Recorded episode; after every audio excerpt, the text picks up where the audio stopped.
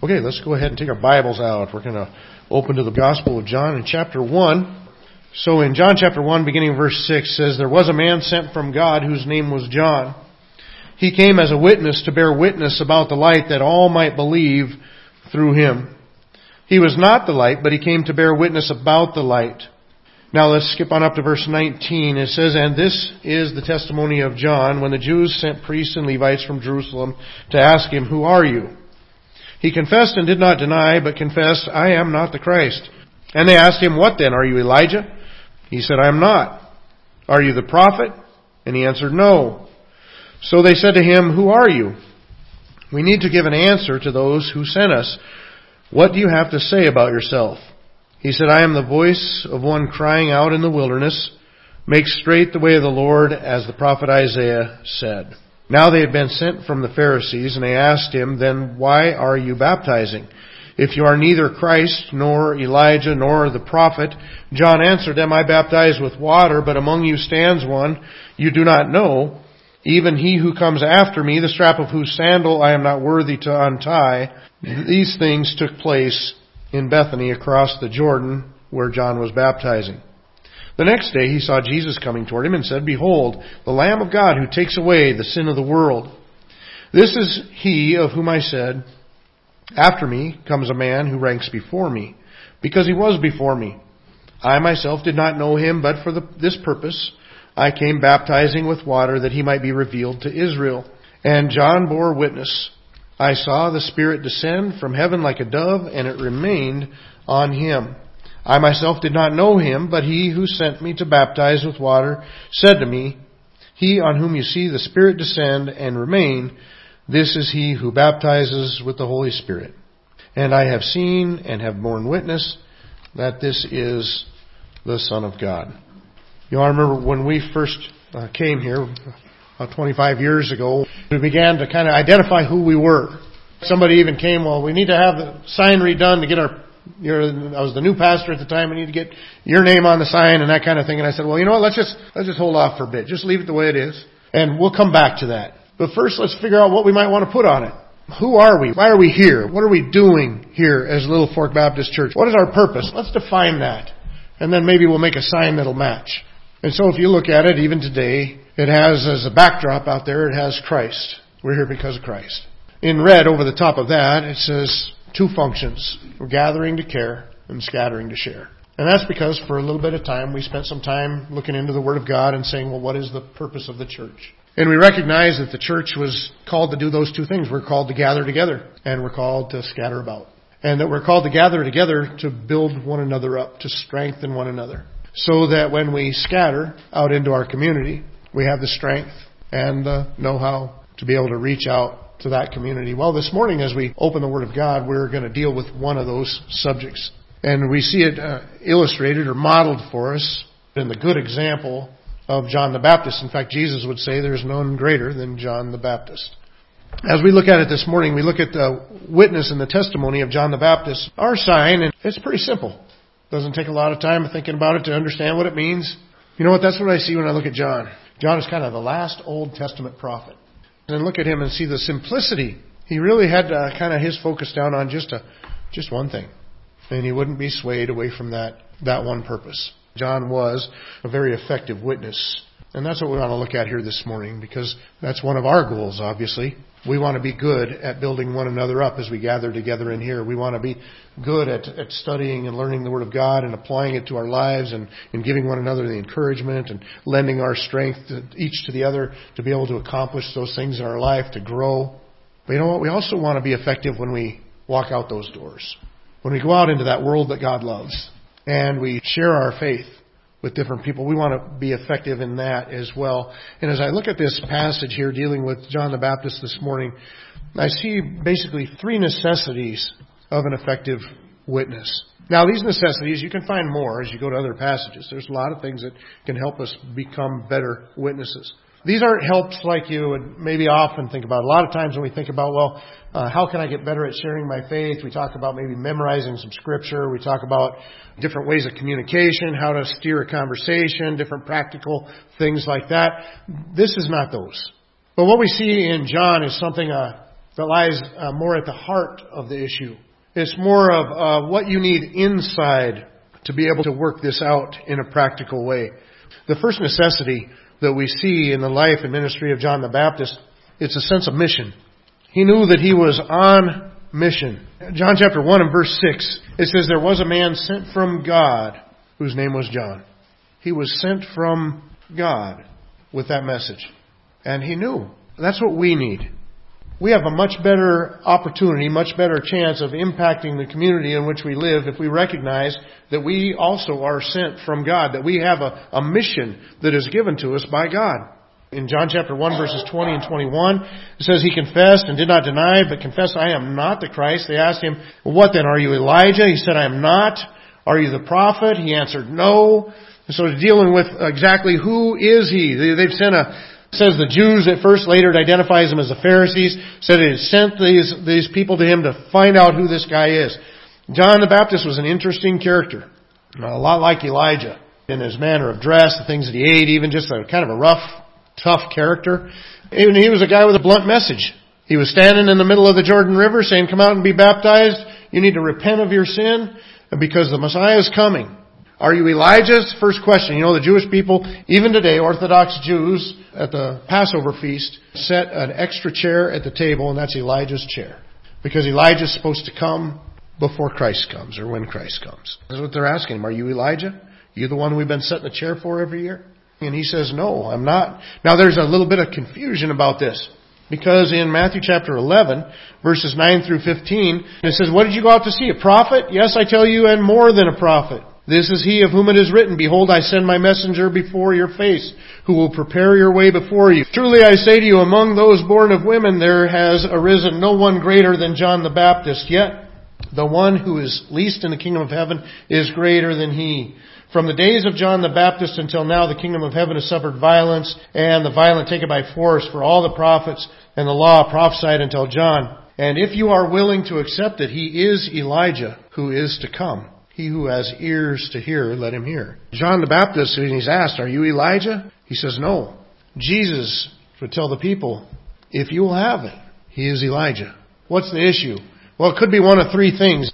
One is that maybe John the Baptist himself doesn't clearly understand who he is. I don't think that's likely, but a lot of times God's servants don't really understand who all they are in their lifetime in the way that God would use them. But that's a possibility, but I think probably one of the least likely of them. One is that Jesus is saying that John the Baptist is coming, as it does in other places, in the spirit of Elijah. And so it's not necessarily Elijah himself that would come before Christ, but it's uh, one who would come in the spirit of Elijah instead of Elijah himself. And then there's the one, and I think I lean toward this one the most heavily. Because when you look toward the end, when Christ comes the second time, when he returns, there's going to be two prophets, and those are usually understood to be Moses and Elijah. And so when I think Elijah will be coming again, and he will be coming before the second coming of Christ. So then what is the deal right now? What is Jesus saying? If you will, then he is Elijah. I think what Christ is saying is that God knows that when Christ presents himself to Israel as their Messiah, God knows he's going to be rejected. And so he didn't send Elijah, but he sent John the Baptist to do that job. If their hearts would be welcoming, if their hearts would be open to Christ, then it would have been Elijah. There's no way to know exactly which one it is, but I kind of lean toward that last part. And so it could be that maybe John is that and he doesn't really know it. I don't think so. Because you know what? John does seem to know something about himself. He does seem to know that he is that prophet sent from God. That he is that one that fulfills Malachi chapter 3 right before God starts 400 silent years. And then he's going to break the silence with John the Baptist 400 years later. In verse 23, he said, I am the voice of one crying out in the wilderness, Make straight the way of the Lord, as the prophet Isaiah said. You see, my point is this that John was somebody with a mission from God and he knew it. He could look at that passage in Isaiah and know that's talking about me. Who am I? I'm the voice that's crying out in the wilderness. You better be ready because the Messiah is coming. That's who I am. Reminds me of Esther. One moment in time where she's afraid to go before the king, but she is in a position to go before the king. And her uncle's encouraging her to go before it. And she's like, you don't just go before the king. You have to be invited and I could die. And the uncle reminds her, you know what, it might just be for such a time as this, that that's why you're where you are. John the Baptist knew that for such a time as this, he was where he was. But you know what? For such a time as this, where does God have you? In your workplace right now. Why does God have you there? In your school. Why does God have you there? In your community. In your family. In your whatever context that you find yourself in. Why does God have you there? You know, it could be for just such a time as this. You know what? A different time, a different place. God will have somebody else there. But for right now, for where you are, you know who He has? He has you. It is your time, in your place, to be that missionary. To be that one that does the simple thing that John did, is just point to Christ. John had a very specific ministry, and it was, in a sense, only his. But you know what? We also see throughout the rest of the New Testament that that ministry of pointing to Christ is also ours. It's what we're called to do. You know, it's to a lot more. In fact, John the Baptist is dead by the time you get to Matthew chapter 28, verses 18 through 20, and Jesus came and said to them, All authority in heaven and on earth has been given to me. Go therefore and make disciples of all nations, baptizing them in the name of the Father and of the Son and of the Holy Spirit, teaching them to observe all that I've commanded you, and behold, I'm with you always to the very end of the age. Uh, many scholars think that this section of Matthew was probably the time where Jesus, after he rose again from the dead, was in front of a group of 500 people. And, and at any rate, he commissioned the church to go out, the church that hasn't even officially begun yet, but to go out and to share the gospel and to reach out to people with the good news of Jesus Christ. Acts chapter 1 verse 8, which is the very beginning of the history book of the early church, he tells the disciples, he says, but you will receive power when the Holy Spirit has come upon you, and you will be my witnesses in Jerusalem and in all Judea and Samaria and to the end of the earth. That's the outline of the book of Acts right there. The rest of the book of Acts just traces that growth. How did it get from Jerusalem out into Judea and then up into Samaria, then all these mission trips going all over the world, and you just watch the spread of the gospel. But who does it? Not just the twelve. They're a big part of it, but not just them. In fact, we see in Acts chapter 8 that a great persecution breaks out.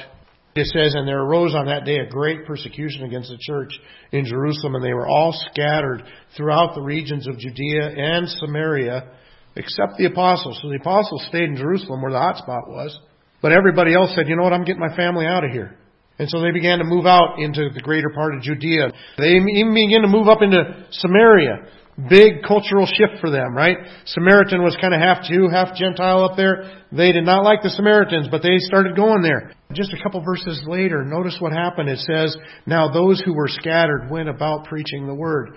In other words, as these believers were getting persecuted for their faith, they tried to move to some safer zones to protect their families. But as they did, you know what went with them? The gospel. Why? Because they had a mission. They had experienced the salvation through Christ, that Jesus had died for their sins and rose again from the dead. And now they were the mouthpiece to take it to the next people. John the Baptist that gave way to Jesus and Jesus appointed his disciples whom he had called apostles. And then the apostles plant and establish the church and they lead other people to Christ and they become the next and the next. And you know, that's how it got to you. That's how it got to me because some faithful believer was faithful to the mission that God put them on of sharing their faith and that's how we came to know. That's how the gospel has got all the way around the world. Now is because people understood that they have a mission from God Remember Matthew chapter 28? Jesus starts out with all authority is given to me. And then with that authority, He sends us into this world with the gospel. And that's why when, when we were studying 1 Thessalonians in chapter 1 and verse 8, when he's patting those guys on the back, remember that? He commended them for their work of faith, labor of love, steadfastness of hope. He says in chapter 1 verse 8, For not only has the word of the Lord sounded forth from you in Macedonia and Achaia, but your faith in God has gone forth everywhere so that we need not say anything. You guys are so good about fulfilling your mission that we don't even need to share our faith in these areas because you've already done it. You've already covered that territory. In 2 Timothy, the Apostle Paul is writing to young Timothy who he would place at different churches at different times to uh, help that church to grow and to get established and, and appoint leadership. And, and he would tell Timothy, in 2 Timothy chapter 4 verses 1 and 2, I charge you in the presence of God and of Christ Jesus, who is the judge, the living and the dead, and by his appearing in his kingdom, preach the word, be ready in season and out of season, reprove, rebuke, exhort with complete patience and teaching. I charge you in the presence of God. In other words, Timothy's got a mission. But it wasn't just Timothy's mission. In fact, two chapters earlier, in chapter 2, in verse 2, it says, And what you have heard from me in the presence of many witnesses, entrust to faithful men who will be able to teach others also. So you see, built right into the church is a whole process. Take people from within your church and train them up so that they can share it too. Because it's not just my mission, Paul's saying, it's your mission, Timothy, before God. And not only is it your mission, it's their mission. It's the whole church's mission. Everybody's to be on task. Recognizing you have a mission from God is a lot of motivation for sharing the gospel. Back in Seattle, big area, lots of people that you're never going to meet them all. We carry gospel tracts that would, if they read it, it would explain the gospel to them.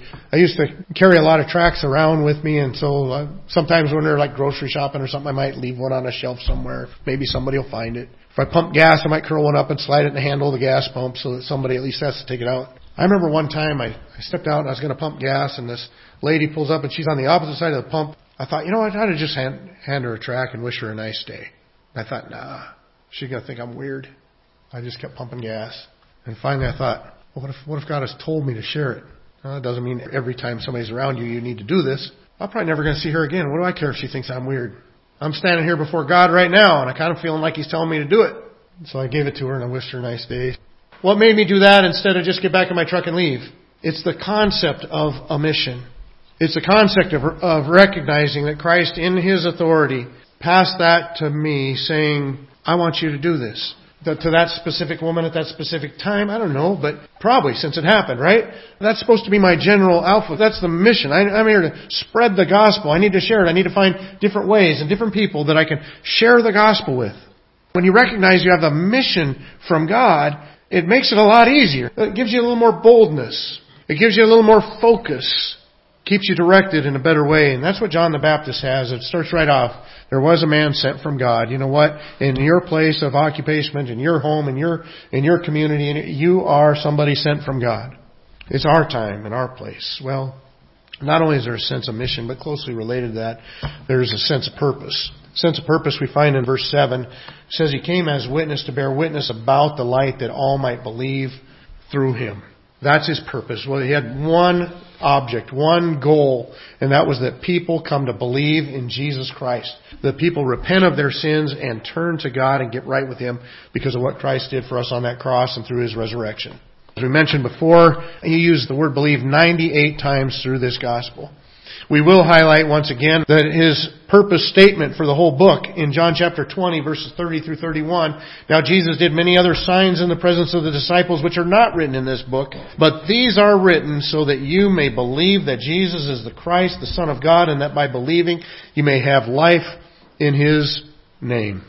You know, in chapter 1 verse 31, he states it a little bit different way. He says, I myself did not know him, but for this purpose I came baptizing with water that he might be revealed to Israel. He says, my, my purpose is simple. My purpose is that you'd believe. My purpose is that Jesus would be presented to Israel. That's what our purpose is. One of them. One of our purposes is to edify one another, build one another up. Another one of our purposes is to go out and reach them with the gospel. Be that effective witness. What is our purpose? What is our goal? To bring people to faith in Christ to let people know what Christ has done for us, what He has done for them, so that they can be saved of their sins. And you know what? It's really, it's really not that hard. Sometimes it feels like it is. But it's really, I remember evangelist talking about witnessing one time and he said, you know what? He says, witnessing is just one beggar showing another beggar where the bread is. That's all it is. If you came to Christ, you know how it's done. All you have to do is tell somebody else what happened to you. I mean, when you think about it, isn't that what a witness is? A witness is somebody that saw or experienced something that happened. And then they're explaining that to somebody else. And you know what? Right in your life are people that need to know what you experienced in Christ.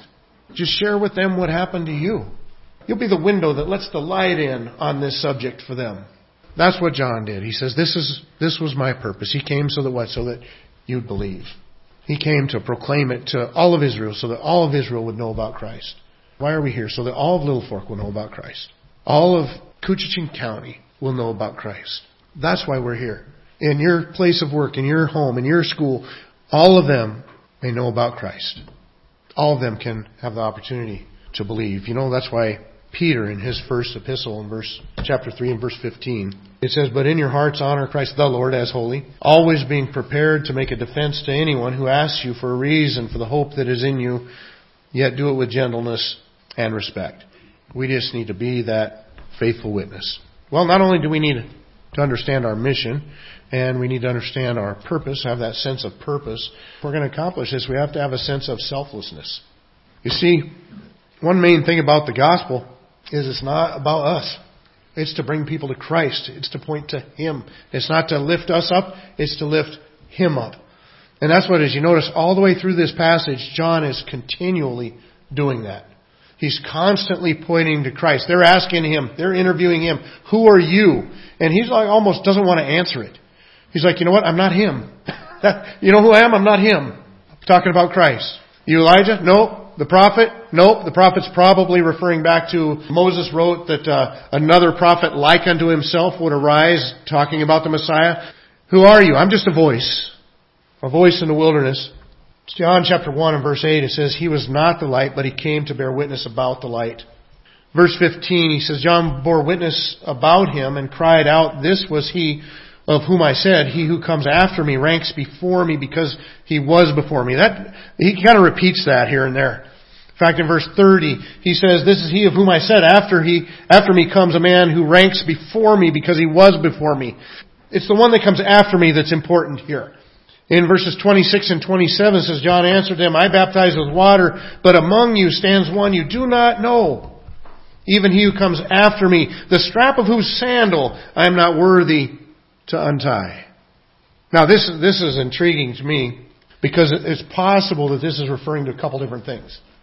Right? In one sense, when you went to somebody's house, if they were somebody who was more well-to-do or whatever and had servants, then it would be the servant's job to meet you at the door, take your sandals off your feet, wash your feet.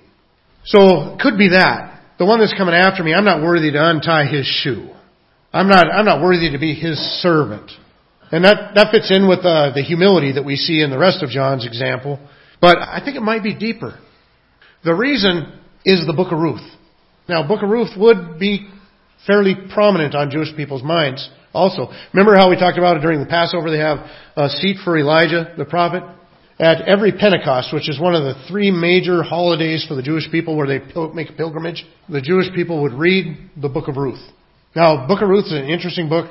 She's Moabite descendant marries Jewish man.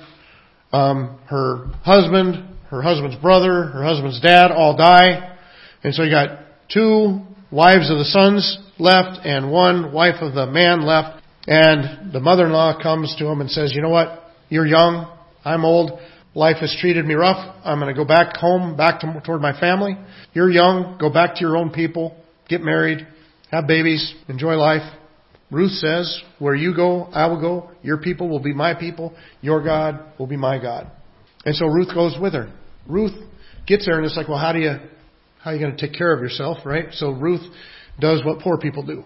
God had told the people that own the fields in the law of Moses way back that any food, any grain that you harvest that gets dropped on the ground, you're not allowed to pick it up. When you harvest your field, you're not going to harvest it all the way to the edges. You're going to leave the edge so that if you have people that are poor, they'll be sustained in that way.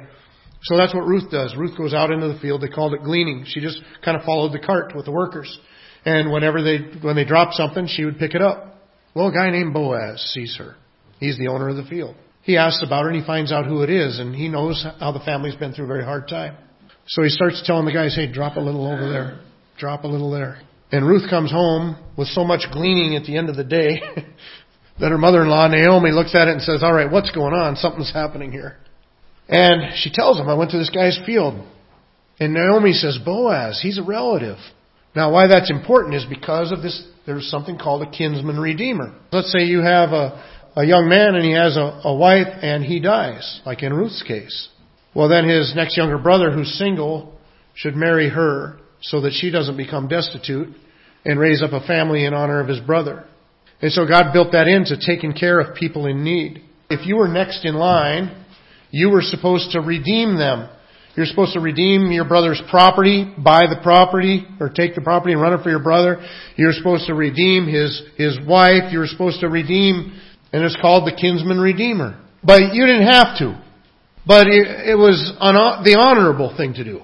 And so what happens is Boaz, he's looking into it and he finds out that he's in line to be the kinsman redeemer, but there's somebody else in front of him. And so Boaz goes to that guy and he says, hey, there's a thing with our relative. You're now, I would redeem her, but, uh, you're next in line. And the guy says, there's fields, and the guy says, okay, well, yeah, I'll do that. I'll take that. And he says, but there's also Ruth, which means you're going to have to raise up a family to his name, not your name. The guy says, I, I don't want to do that. And so there's a legal proceeding that happens. What's supposed to happen is the guy that is going to redeem her is supposed to come up and they're going to make the arrangement. They're going to make the deal. And then to seal the deal, the one guy loosens his shoe and he takes off his shoe and he gives it to the other guy.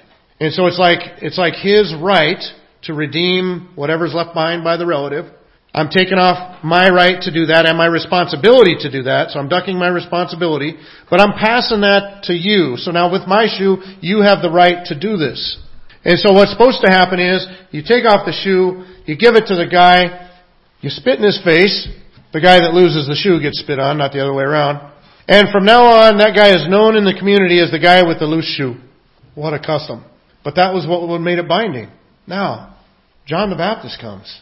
And he says, this might be the whole reason that custom was there, that this weirdness was there to begin with, to catch your attention. Because John the Baptist comes and he says, you know what, there's somebody coming after me, and I'm not worthy to untie his shoe. In other words, I think that what he may be saying is, I can't redeem what he can redeem. He's the redeemer, not me. I think that's what he's saying. I can't do it. I can't untie his shoe. I cannot redeem the nation of Israel. I cannot redeem you from your sins. He's, he's the Redeemer. But we see the humility of John the Baptist unfold. You know, in John chapter 3, what's happening here is John the Baptist had disciples that were following him. In fact, some of the same disciples that would then turn and follow Christ. But earlier on, they're, they're still following John, and Jesus' ministry starts, and Jesus starts to gain disciples and he starts to have people following him. And they say, hey, we noticed that the guy that you talked to before, he's getting a bigger ministry than you have. You know, you endorsed him and now his ministry is growing bigger than yours. John answered, A person cannot receive even one thing unless it is given him from heaven. You yourselves bear me witness that I said, I am not the Christ, but I have been sent before him. The one who has the bride is the bridegroom. The friend of the bridegroom who stands and hears him rejoices greatly at the bridegroom's voice. Therefore, this joy of mine is now complete. He must increase, but I must decrease. He says, you guys don't get it. He says, my joy is fulfilled in his increasing. He says, I'm like the best man at the wedding. I'm not the bridegroom. What does the best man do? The best man stands up and gives a toast to the bridegroom and the bride. And then he sits down, he gets out of the way. And it's all about that couple. John says, that's, that's my joy. You know, if we're needing our life to be all about us, we're never going to be the effective witness that God's called us to be. Our life needs to be about Him. And when that happens, then we might find ourselves in the park with John the Baptist, whom Jesus would say, Truly I say to you, among those born of a woman, there's arisen no one greater than John the Baptist. That's the commendation we're searching for. To find that kind of commendation, we got to be an effective witness. To be an effective witness, we need to have a sense of mission. We need to have a sense of purpose. And we need to have a sense of selflessness.